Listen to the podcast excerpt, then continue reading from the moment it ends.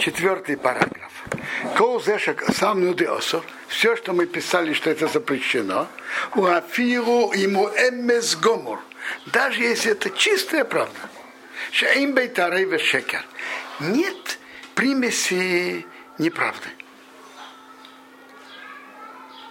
Ховецхайм же пишет, что если есть неправда, то это он, это он говорит неправду. Это, это еще более строгий запрет. Но даже это чистая правда, то Тора это запретил. Это, так пишет Рамбам очень четко и ясно. Верейми бои и мою эявим зарозем тхира. Нечего говорить, когда они были друзьями раньше. Веохумарагом из и он ведет сплетни между ними. Роша Микри, так это так он негодяй. Вы умысеев авурзе меидлифны Яшем. И он очень противен перед Богом. Мишанема, это написано в Мишре. Шей шей носо соне Яшем вешева тиавас навши. Шесть, шесть этих Бог ненавидит. А седьмой это противно у Бога. Что это седьмое, которое, значит, это особо противно. То есть понятно, что это значит еще более противно, чем те шесть. Что? У Мешалиях Медоним Бейнахим. Он посылает спор между братьями. Между братьями, между друзьями. Так это очень, очень противно перед Богом.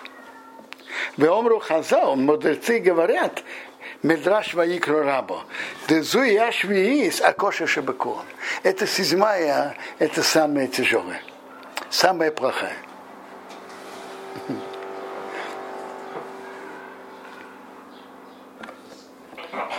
Эра, эра фиро, им берейзе, даже без этого – Хоюгамкин Сенин Зероземеид. До этого они тоже очень ненавидели один другого. Они враждовали между собой. Мишемия Шехот Медабе Роа Хавери, Луихумерагу. Он слышал, что тот говорит про него плохое, он идет и об этом рассказывает. Луихумерагу идет рассказывает. Рохам Микро, это называется, это тоже входит в запрет сплетен. Э, смысл этого, этого я, я понимаю очень просто.